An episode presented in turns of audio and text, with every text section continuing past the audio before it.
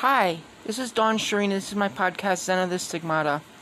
Well, this is the second reboot on this, so if any of you tried to find it um, after, you know, hearing me boot it on Dancing with Bipolar, yeah, you're not to find it. I'm to have to go through all the trouble again to get it on all the platforms and all that good stuff, so you know, anyway, because uh, I actually got in a little bit of trouble because I did some promotion on my Facebook page, which was not a really good idea considering I'm in discipleship and I should have known that they would freak out by the name of it. So I'm doing a second I'm doing a second shot at it, different art and all that stuff, so it will be a little less in their faces. So, anyway, let me give you a little bit of information about me if you don't know who I am and what I'm talking about. My name is Dawn Shireen. I am 57. I live in Flagstaff, Arizona. I come from a history of bipolar disorder, among other mental health issues. And at one point in time during my delusions, I felt like I was the stigmata. So, what I'm trying to do here is intersect my bipolar my bipolar diagnosis with the religious learning I'm going through and how I'm trying to desperately figure out why I thought I was the stigmata when in all actuality I really knew very little about what stigmata was and I never researched it and was not brought up Catholic, which I know is kind of really where the stigmata is the most prevalent. And um, I'm just really trying to figure it out. So I'm here in Flagstaff and I am part of a discipleship program, oddly enough, right?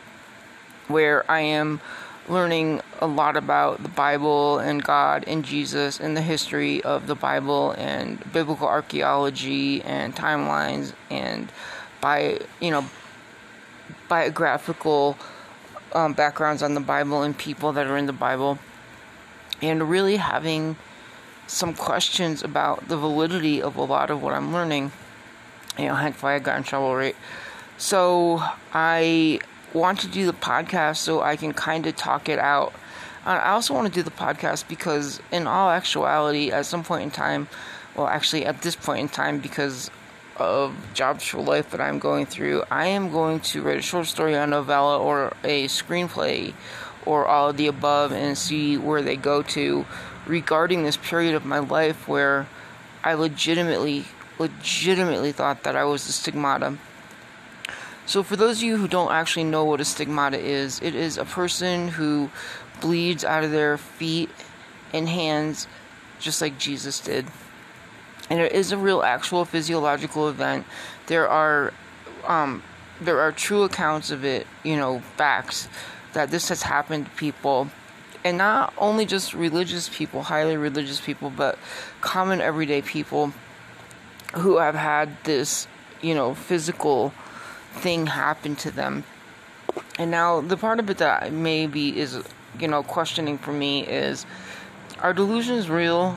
And like maybe this did happen to me but in a different like parallel universe or um, it was a precognition or a postcognition and it may have happened to me in some other life uh, you know or future life or something like that see and this is why they get mad at me because i talk about stuff like this and it's not very biblical although you know i'll have to go back and research it and maybe talk about it at some point in time there may have been stigmata mentioned in the Bible, because otherwise, otherwise, right, where would it, where would it have originated from?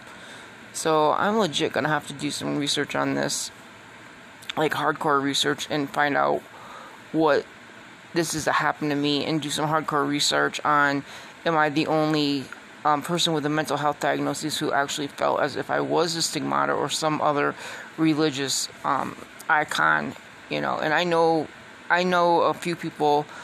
My friend Chris, um, well, actually, I don't know if he's my friend, but this guy Chris, who um, wrote a book, and his podcast is called "Waking Up Bipolar," and he thought he was God for a brief period of time. So, I'm not the only person that has had these religious delusions that have you know, overtaken my life at some point in time.